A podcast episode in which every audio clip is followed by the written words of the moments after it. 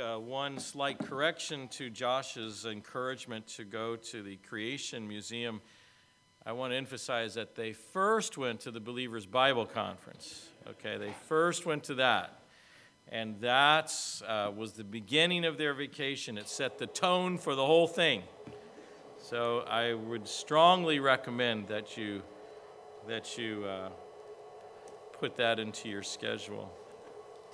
Had about 500 people, and um, we had uh, um, uh, a good number of young people, somewhere around 200 in the evenings, and they would meet with Brady Collier and Scott DeGroff and Micah Tuttle. And then uh, our sessions, main sessions with Mike Atwood and Paul Young and Brady Collier. And we had 21 different seminars. I think the only problem that we heard was there were too many seminars. What a problem. And so, uh, so we had a lovely time. Love to see you there. Saw many there from here and from LA Zion. In our times that we've been together the last several months, we've been talking about prayer. And in particular, when we talk about prayer, we've been looking at the Lord's Prayer.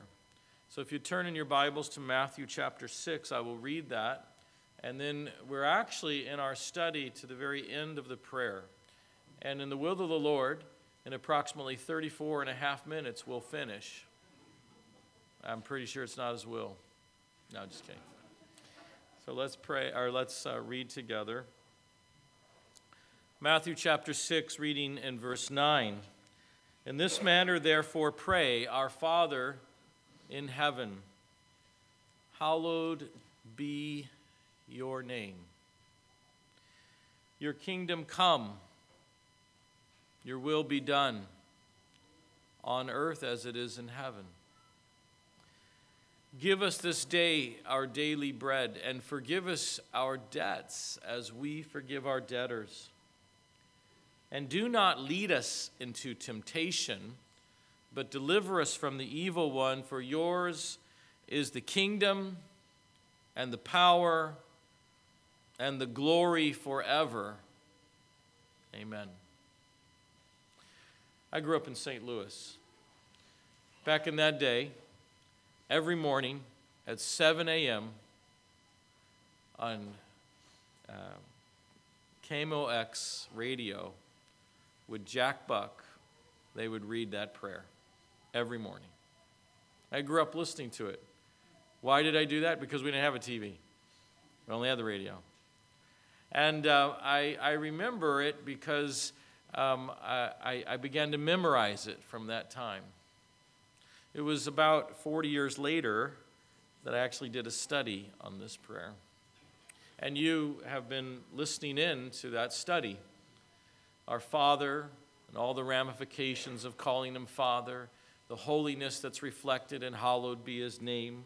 Your kingdom come, your will be done, this exchange of will with heaven, and how that which is in heaven can be brought to earth, the only way I, I, I would add that can be done and, and, and how we talked about last time this giving uh, this day our daily bread, this sense of, of constant dependency, and that He can be trusted to provide daily bread. But the necessity is for us to seek Him daily, not once every three days or once every two days or once when I feel like it, but fresh bread, fresh manna is needed every day.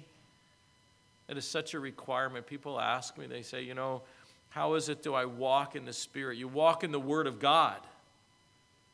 And, and it, sometimes it's like going to the Word of God and it's a basin full of water, and you just get your hands in that water and you just brush it, splash it all over your face. That's the, what you do with the Word of God. It's a great, it's a great analogy. And then he says, uh, forgive us our debts as we forgive our debtors. And we, we talked a little bit about parental forgiveness and covenant forgiveness and what forgiveness means. And we talked about, excuse me, three principles that we could extract from this and the, the principle of spiritual health, our spiritual health and closeness with our Heavenly Father is, is very intimately tied to our health and the spiritual family. The, the principle number two, that hidden sin destroys effective prayer. And principle number three, that when we forgive someone, it by necessity bespeaks of brokenness and contrition. And God has a tender spot for the brokenhearted and the contrite. He says, I'll never despise you, I'll always receive you. Heaven is my throne, earth is my footstool. But in this one person, I actually love to be with. It's the broken and contrite in heart, those who tremble at my word. The, the idea of forgiveness on this capacity bespeaks, announces a heart that has a, a, a real soft spot to the person of God Himself. But tonight, we want to look at something else, and it's the next phrase in our study. And that simply is this phrase and do not lead us into temptation, but deliver us from the evil one. Now, at first glance, when you read that, that should make the hair on the back of your neck stand up. And if you don't have any hair on the back of your neck, it should make your, your sweat glands pour out. What do you mean? Does God actually lead me into temptation and I have to ask Him not to lead him into temptation? What do you mean? Is God that kind of God that would force me into a scenario in which He is purposely trying to pummel me and trip me up? That's the claim a false claim against God that God is, is um, sort of uh, uh, passive aggressive with our, our Christian lives and you can't be trusted. That would be a lie. You see, the misconception is that the Father is the one who leads us into temptation. That's actually not true. And the second misconception is that uh, uh, uh, he, he leads us into temptation knowing the sin nature that we were born with, like he's setting us up to fail. Those are two misconceptions. And I want to be clear as we define what this is not saying at the beginning of our discussion. I want to be clear God does not lead you into, into temptation. Now, for the sake of clarity, turn to James chapter 1 and verse 13. I am purposely defending the character of God this evening. I'm purposely pointing out how that misconception and indictable offense to God is actually unfounded and a, and a lie. It's one that Satan would want you to believe. In James chapter 1 and verse 13, let's read it carefully. Let no one say, how many people can say it? No one. When he is tempted, this is a word for testing. In this case, it's a negative connotation that I am tempted by God. Let no one say that. It is not true. For God cannot be tempted by evil, and here it is, nor does he himself tempt anyone. God doesn't play like that. God does not lead. The Father does not lead, is, the one, is not the one who leads us into temptation. So, where does this temptation come from? Where do we get this draw to sin? Well, look at verse 14. But each one is tempted when he is drawn away by his own desires. And those own desires have a way of enticing you. They're like bait on a hook, and that's the imagery of the Greek. They're like bait on a hook, and the little fish is swimming around, and he, and he, and he goes for that, that, that scrumptious little bait, that worm, and there's a hook in it. And when you put your mouth on that hook, you're now caught, and it pulls you up to the surface. Many of you are experts at that. I like to think I'm an expert at it, but I don't catch a thing. And when that desire is conceived, it brings birth to sin, and sin, when it is full grown, brings forth death. He speaks in terminology of the life cycle of the human condition, and what he's saying is, I don't tempt anyone. So uh, you should understand you're tempted because your nature of sin. Now, the Lord Jesus captured the same thought. You don't need to turn there. It's in Matthew chapter 15 and verse 19, where he says, Out of the heart proceed evil thoughts and murders and adulteries and fornications and thefts and false witness and blasphemies. He's saying, listen, all that comes internally. That's what defiles a man. It's not what you eat in, it's what comes out. The disciples are kind of mystified by that. That's why he explained it this way. So let's be very, very clear. This text in Matthew chapter 6 is not saying God tempts you then what is it saying? Well, it's a good question. I want to focus your attention. Go back to Matthew 6 and verse 13.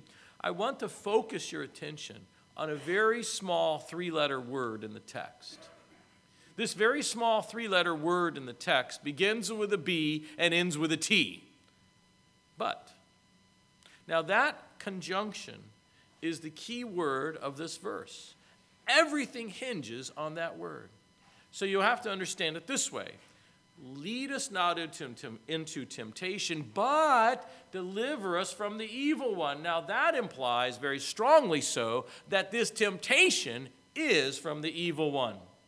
It, it, it's the key to understanding the thrust of what he's saying. And what he's saying is that there is a tremendous spiritual warfare that, that looms over the Christian and that tremendous spiritual warfare is that the enemy is looking to entice by, by tantalizing you, tempt you by tantalizing the nature of sin, which was put to death at the cross, but yet still has uh, influence if surrendered to it. And the enemy knows that. And so he dangles that out in front of you. Your favorite little temptations. We all have them. And the enemy is trying to bring you in, and then the, the scriptures, which we'll talk about, mentions this as a snare catching you like a, a, trap for an animal that closes its pointed teeth upon the limb of an animal that's what that's the imagery that's being um, uh, indicated lead us not into temptation as if god did it no it's the temptation that comes from the enemy. Deliver us from the evil one. That's what he's doing. He's he's trying to foil you. Now, the reason why I mention this is because, generally speaking, we have sort of a anemic, dehydrated understanding of the unseen world. It, it's, it's difficult for us to conceptualize in Western culture and some of the cultures of the world where uh, demonic influence is strong and powerful, it, it's a little easier to identify. But the scripture has certain things that indicate a tremendous interplay in the unseen world.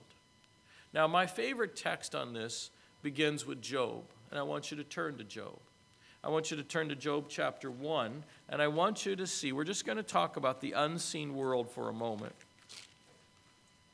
The reason why I must do this is because these last two verses of this prayer, this instructional prayer, is designed to show us the unseen world. Excuse me.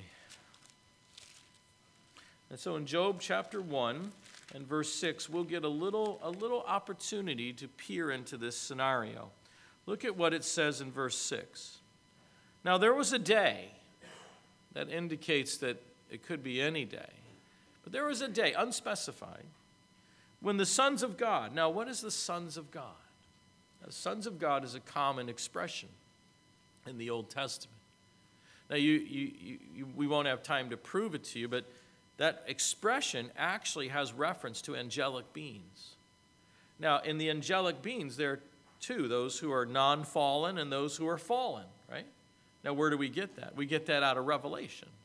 Right? We also get it out of Isaiah, we get it out of Ezekiel, but those who are fallen and those who are unfallen, those are the sons of God. And, and this, and it, by the way, that same expression is used in the book of Psalms, and it indicates there is both parties involved, the unseen world. The sons of God came to present themselves before the Lord, and Satan also came among them. Now, what's amazing here is the accessibility that Satan, who was thrown out of heaven, cast down as a lightning bolt, as Jesus said, has accessibility to the presence of the Lord. Now, you'll say, well, that doesn't seem like that works, but we'll read another passage in just a minute that actually shows that very thing, this accessibility before God. And it says this that the Lord said to Satan, Now, I would never think the Lord would have another conversation with Lucifer ever again. But they did. Do you remember the temptations? There was a little bit of conversation going on there, now wasn't there? Why, why would it be abnormal? It's very normal. Remember, sovereign God is even sovereign over that which would be rebellious in his creation. And so he says, so the Lord said to Satan, From where did you come from?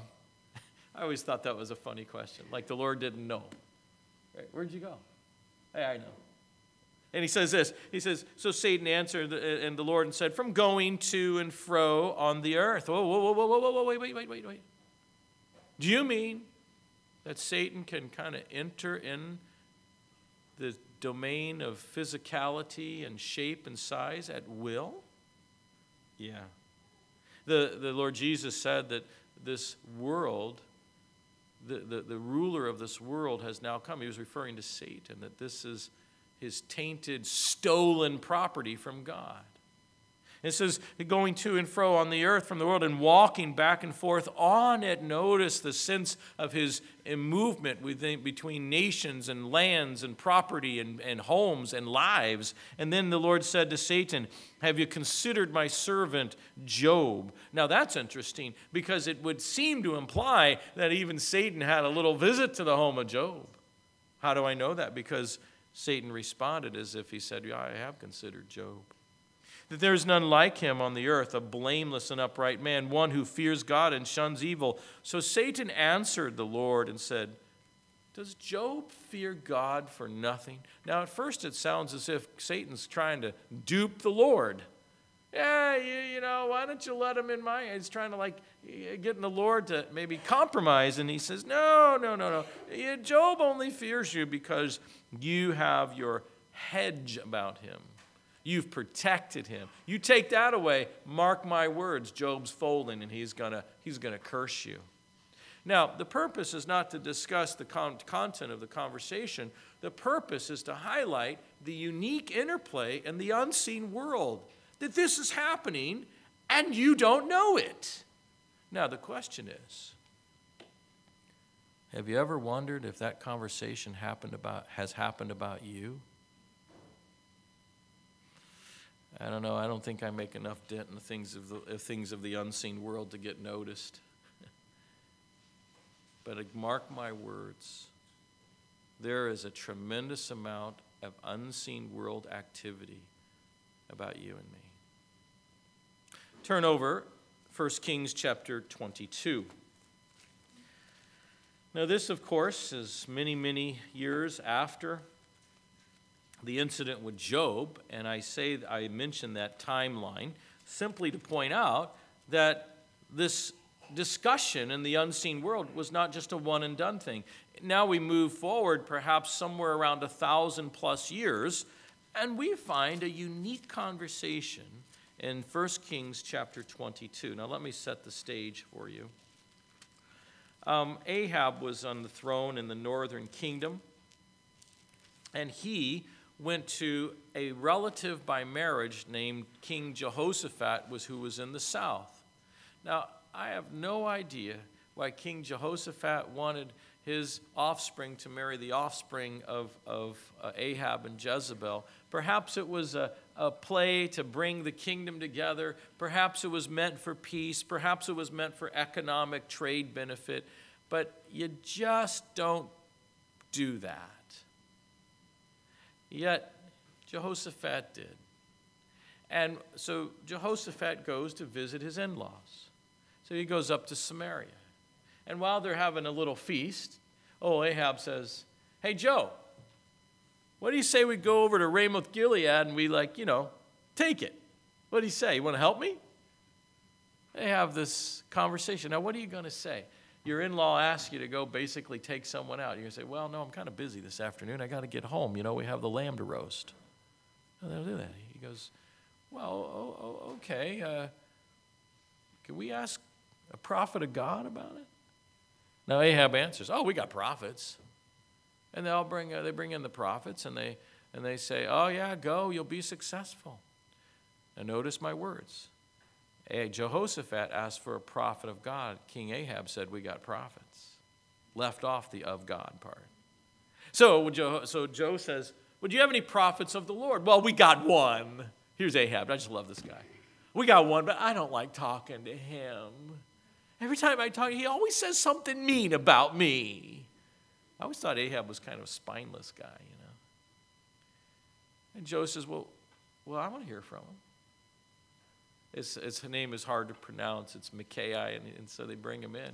And before he gets there, one of, one of Ahab's guys says, Now listen, buddy. You tell the king the right stuff because everybody else has agreed. So you, you, you get in line, okay? You hear what I'm saying, buddy? So Micaiah goes before Ahab, and Ahab, tell us what the Lord has said. This is Micaiah. Go to Ramoth Gilead, you're gonna win. Have a nice day. Ahab goes, See, I told you. He never tells me what I want to hear. He just told, Tell me the truth. So Micaiah says, Listen, this is what really went down. Turn to verse 19 of 1 Kings chapter 22. And it says the following Then Micaiah said, Therefore, hear the word of the Lord. I saw the Lord sitting on his throne. Oh, that would be in heaven.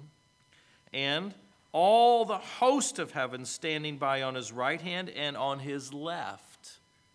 And the Lord said, Who will persuade Ahab to go up that he may fall at Ramoth Gilead, that he might be executed, he might die in battle? So one spoke in this manner, and another spoke in that manner. Then a spirit came forward. Now, the question is, what kind of spirit was this? And stood before the Lord and said, I will persuade him. The Lord said to him, In what way? And so the Spirit said, this angelic being said, I will go out and be a lying spirit in the mouth of all his prophets. And the Lord said, You shall persuade him and also prevail. Go out and do so. Whoa, wow, this is amazing. This is one of the most unique peer, uh, uh, um, look into the unseen world that we have on, on the biblical record.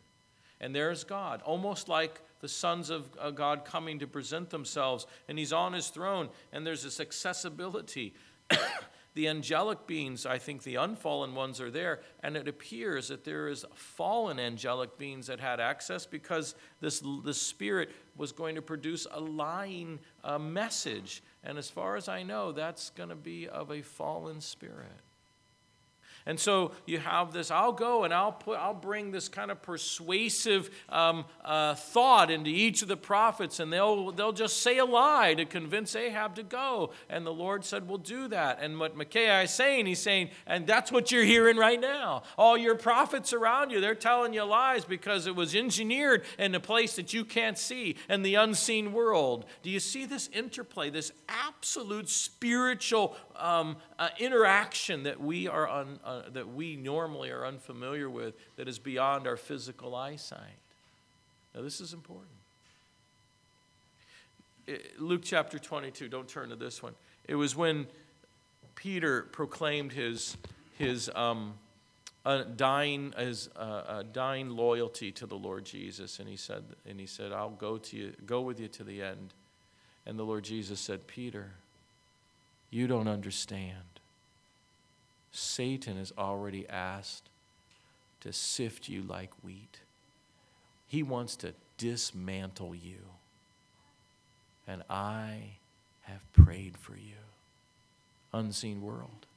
It's kind of scary. And this verse in Matthew chapter 6, turning back there now, actually hints at this unseen world kind of battle.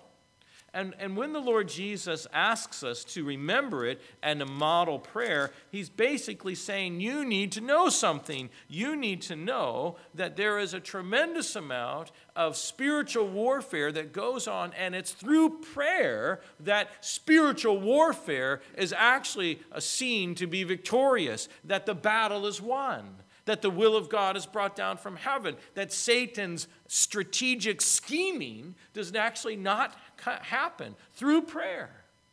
Now, this is why, one of the huge reasons why we pray, and why we pray that the Lord would, would put a, a, hedge of protection around of an individual, why the Lord would restrain the enemy, why the Lord would not cause distraction. Now, I'm going to tell you a little story that illustrates this from my personal life at camp. For many years at Turkey Hill, I would take young men to preach at camp, and I, I would have them preach the gospel in the morning, and I would teach in the evening. And I was very concerned about the spiritual warfare that we would encounter at camp. And so, one, uh, I, uh, over, this, over the years that I was doing that, I began to pray three times a day, an hour a time, with the, my coworker, the guy I was training. Where did I get three times a day? Daniel. That's where I got that. And so uh, in the morning, we had time of prayer, and, and now my coworker, my young man friend, was going to uh, preach. And we decided to take the teenagers down to the amphitheater, which is down by the lake at Turkey Hill Ranch Bible Camp. And um, as we were going down the hill, I noticed, and these are all teenagers, that this gigantic bumblebee went right by my ear. It sounded like a freight train.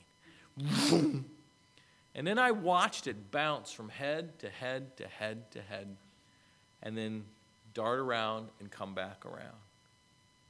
Now, you got a bunch of like crazy hormonal teenagers who are prone to overreact, and that little bumblebee lands on somebody's head. How long do you think it would take to disperse the crowd? And so I said, Lord, please take away the bumblebee. And I no more said the period to my sentence when that little bee went, zoom, and I literally went, it was gone. Never saw it again. So we sit down, and we're all down there, and, and uh, the um, sun began to come out. And we're out in the open air, the open sun on the, on the side of a hill, and it, it starts to get get really hot. And I noticed the young people start to squirm and, you know, try to cover their heads. And, you know, when that happens, you, they're not going to pay attention. So I felt a little bit like Joshua. And I said, Lord, I need you to take away the sun. And I no more said the period to that sentence when all of a sudden this cloud went,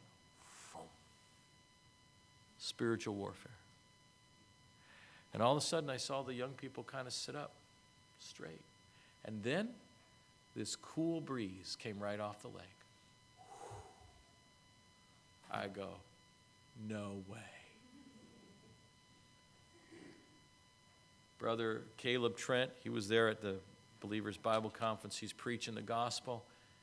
And I noticed that all these flies began to drop on people's shoulders. And you would start people see people going like this and you know, like that. And I go, Lord, I need you to take away the flies. Now, I didn't yell it, I said it to myself. And is no longer sooner than I put the period on that sentence that they just vanished. And literally, no one was waving their hands in the air. Now, you can tell me that that was just some natural phenomenon that you can explain by the laws of ecology and physics and, and, and um, bugs. But I don't believe you. Because I prayed, and my God answered and protected the integrity of communication of the gospel of Jesus Christ.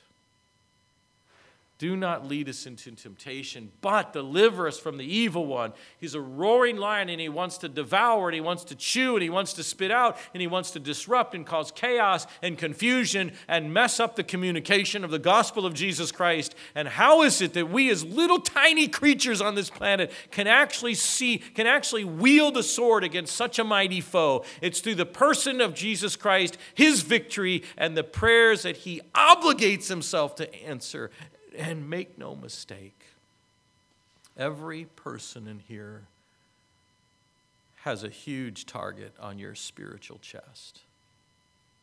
And the enemy puts that target in his crosshairs. How are you going to defend yourself? How are you going to keep out of harm's way? I'll read it to you again. And do not lead us into temptation, but deliver us from the evil one. Now, Let's just take a moment to think about this. Turn to 2 Timothy chapter 2. I want to expand this concept because we don't really think about the evil one and how he wants to dismantle a life. And I want to show you some texts in the Word of God that illustrate some of the ruthlessness of the enemy. 2 Timothy chapter 2 and verse 25.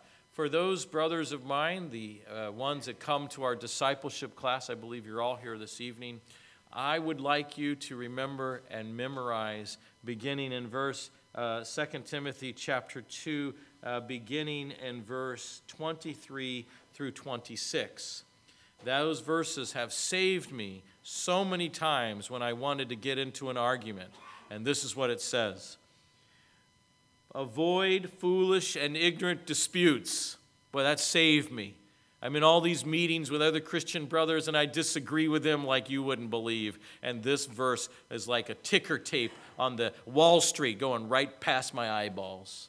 No foolish or ignorant disputes. I don't think it's ignorant, Lord. It's ignorant. Knock it off. And it goes like this knowing that they generate strife. That's how you know that what they are because they don't produce peace.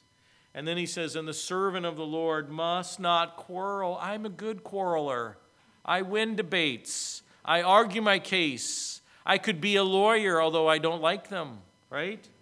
Be gentle to all. Gentle to all, that's the last thing you do when you're a good quarreler. Able to teach patient uh, and, and, and, and humility. Humility? That's the last thing you want to have in a debate. Correcting those who are in opposition. Now, listen to this. If God perhaps will grant them repentance, God is dealing with this situation and they're not arguing against you, they're arguing against God, and God would grant them a change in their mind so that they may know the truth. That's what they don't know, that's what they're fighting against. Listen to this that they may come to their senses. They are uh, spiritually out of their mind. That's what that phrase means. And escape the snare of the devil.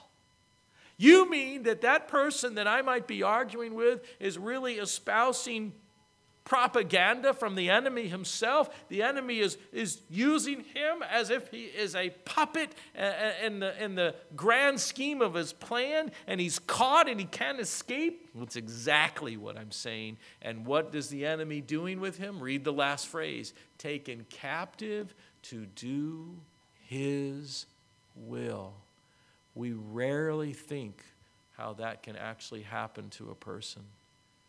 But according to Paul, in his, one of his last letters to Timothy, he says it not only happens, it is something you need to know about. Do not lead us into temptation, but deliver us from the evil one. Turn to Acts chapter 5. In my opinion, it appears that Ananias and Sapphira, who are the subject matter of the first half of chapter 5 of Acts, were born again believers. and it appears that Satan put it in their heart to lie. Let's read it. And it says, beginning in verse 1 a certain man named Ananias with, wife, with Sapphira, his wife, sold a possession. They kept back part of the proceeds, his wife also being aware of it, and brought a certain part of it and laid it at the apostles' feet. As you know, it was not wrong to hold some back. What was wrong was to hold, uh, to lie about it, as if to say, this is, we sold it for this full price. Now, notice verse 3. Peter sees through this charade, and Peter said, Ananias, why has Satan filled your heart to lie to the Holy Spirit? Is it possible for a Christian to become a weapon of Satan? Is it possible for Satan to so influence and confuse a believer that he actually becomes a tool, a weapon, a rifle, a sword in the hand of the enemy? Yes. That's exactly what's going on. Now, there are a few people in the, in the New Testament also that illustrate this. You don't need to turn to it. But Hymenaeus and Alexander was, was delivered over to Satan that they may, may learn not to blaspheme. That's in 1 Timothy chapter 1. And as you know, in the discipline chapter of 1 Corinthians chapter 5, uh, Paul says this Deliver such a one over to Satan that he might be taught not to sin for the destruction of the flesh. In other words, Satan's involvement can be due to man's choices. And that's all part of this unseen world event. Now, I tell you this because we face a tremendous foe. And the tremendous foe wants not just a piece of you, but all of you. And the only way, at first glance, that would cause a great amount of fear, and, fir- and, and, and we would not be able to handle it. And yet, the Lord God has seen fit to put things in His Word to comfort you. 1 Corinthians 10 13. God is faithful who will not allow you to be tempted beyond what you're able to bear. He won't let you go past your limits of capacity in the temptation process. No, no, no, no, no. But He will always, He will always, I'll say it again, He will always provide a way of escape but with temptation will also make the way of escape and therefore always give you success that you may be able to bear it. That means endure or withstand the temptation. He gives you exceeding precious promises whereby you might be partakers of the divine nature. And in Hebrews, he says the same thing. He says this uh, We have a, a high priest who can sympathize with our weaknesses, but he was tempted in all points as we were tempted, yet without sin. Why? So we can come boldly to the throne of grace and obtain mercy and, and find grace in the time of need. What's the time of need? The temptation. You see that? This spiritual warfare is not a death ticket for us. It's not a stamp of the final event for us. This is not a, a note that you're going to lose. This is actually a prayer that highlights the tremendous promises of God's word, and all that God, all Jesus is saying is ask for it. Ask for it. Seek my throne of grace, obtain mercy, find that grace, and it will be. And the text, and the, the interesting thing about this text in the Greek is it says this in the nick of time. In the nick of time. And finally, there are three members of the Godhead Father, the Son, and the Holy Spirit. Two of the three are on record in the Word of God to be making intercession for you. I don't know. It was the Lord Jesus who prayed for Peter. And then he says, And when You've gone through that experience. Return to me. And guess what Peter did? Return to him. How many prayers do you think the Lord Jesus echoes to heaven before the throne that go unanswered? Let me think. Zero. How many prayers do the Spirit of God makes on your behalf with groanings which cannot be uttered that go unanswered? How many? Zero. He has a 100% answer rate. I'm thinking, I'm thinking we have everything necessary by the promises of God's Word to see the prayer, instructional prayer of Jesus Christ be fulfilled and lead us not into temptation, but deliver us from the evil one. Now, we are done out of time. And I would love to tell you the last verse of the passage, which is um, For yours is the kingdom and the power and the glory forever and ever. Amen. But I think that would take about another 45 minutes. So I'll just have to come back and we'll do it again.